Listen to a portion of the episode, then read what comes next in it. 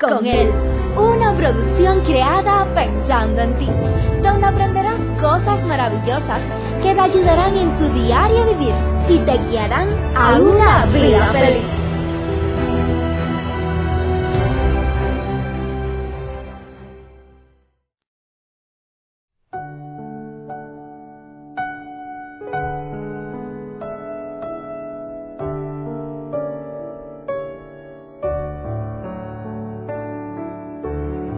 Si te dieran hoy la oportunidad de elegir la, sentencia para tu peor enemigo, ¿cuál sería tu decisión?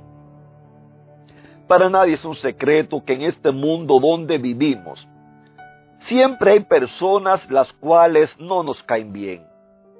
Hay personas las cuales en realidad por sus acciones y su manera de ser no merecen ni siquiera el afecto de los demás seres humanos.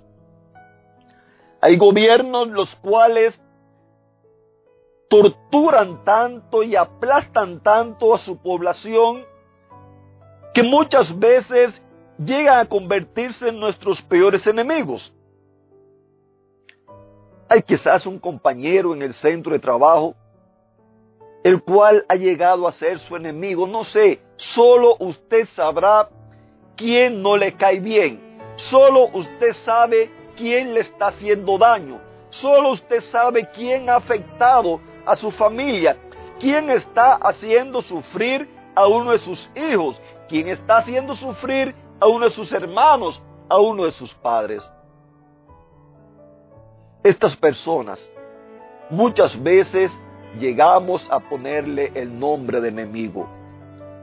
Hay personas las cuales se llenan de valor y salen a tomar venganza ellos mismos con sus propias manos.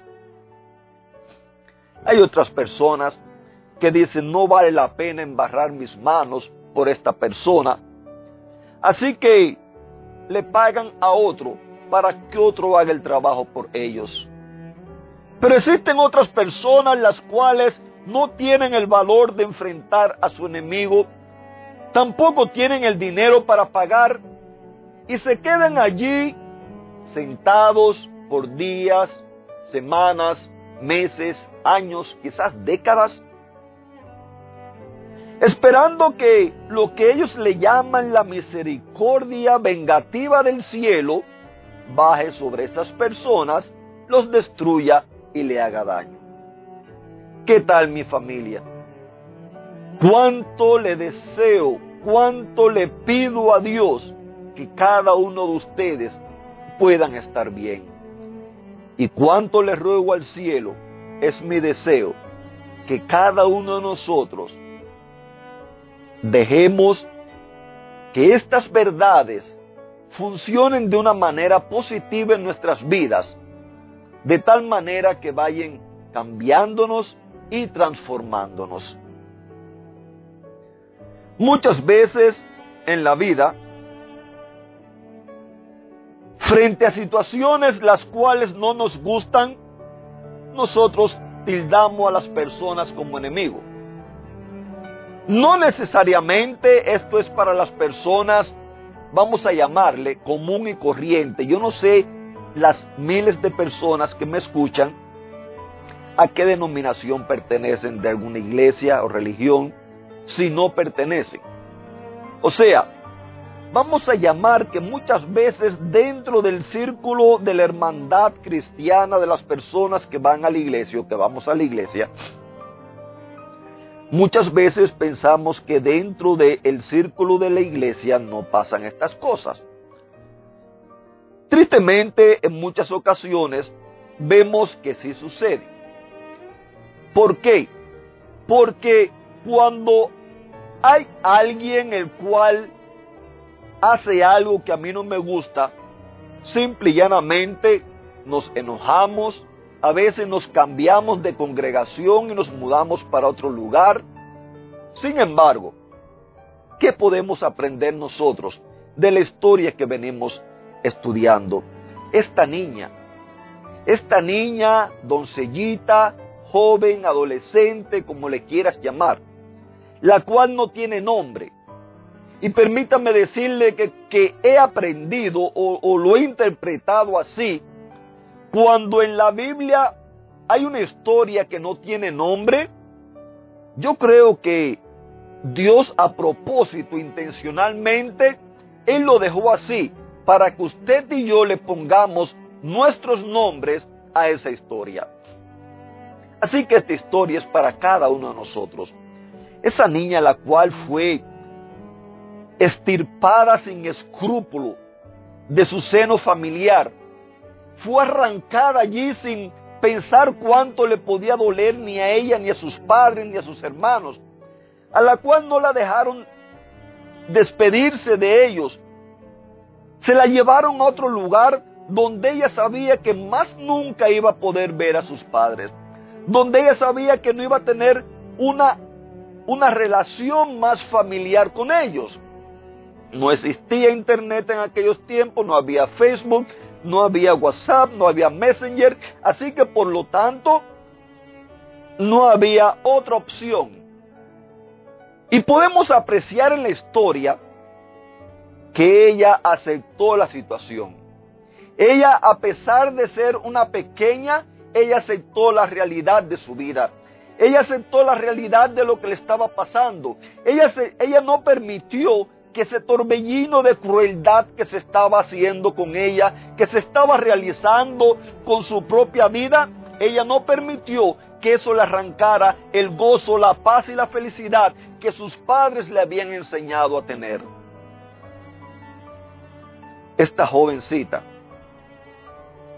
nos dice la historia que ella llegó a, ganarse la confianza de sus amos. Ella le servía allí con cariño, con amor. No tenía una vida de rebeldía. A tal punto que existía una confianza tal que un día algo sucedió. Algo sucedió que esta niña lo supo, esta niña se enteró. Y yo estoy seguro que la gran mayoría de nosotros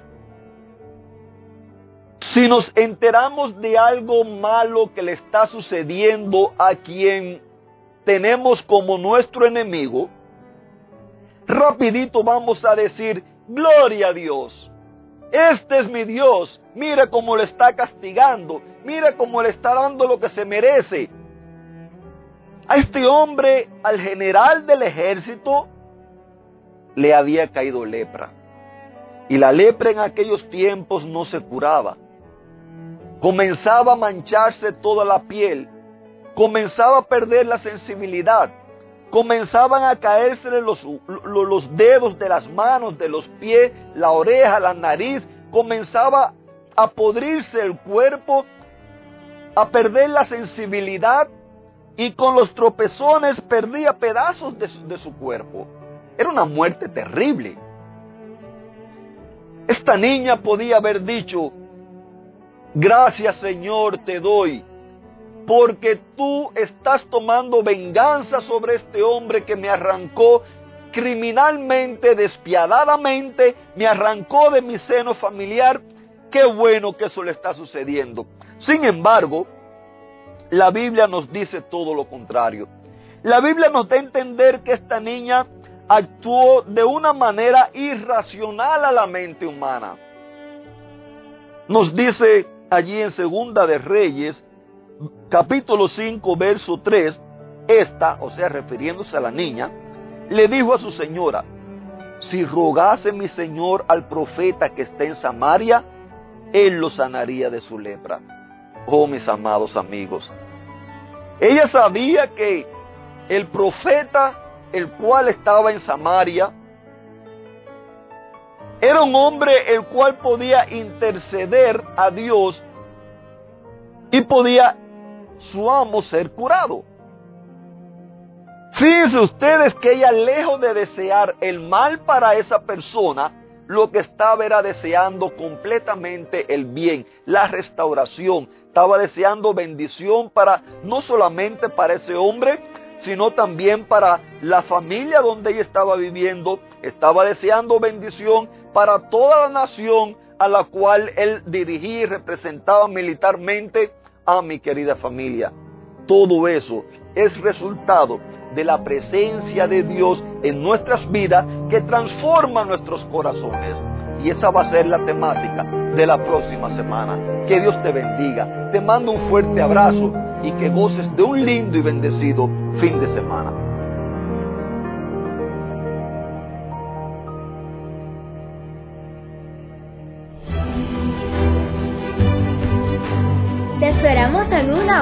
Recuerda que nos puedes encontrar en nuestras plataformas digitales iBox, Anchor y Facebook bajo el título Vívela con Él. Que la paz, el gozo y la bendición de Dios sean contigo.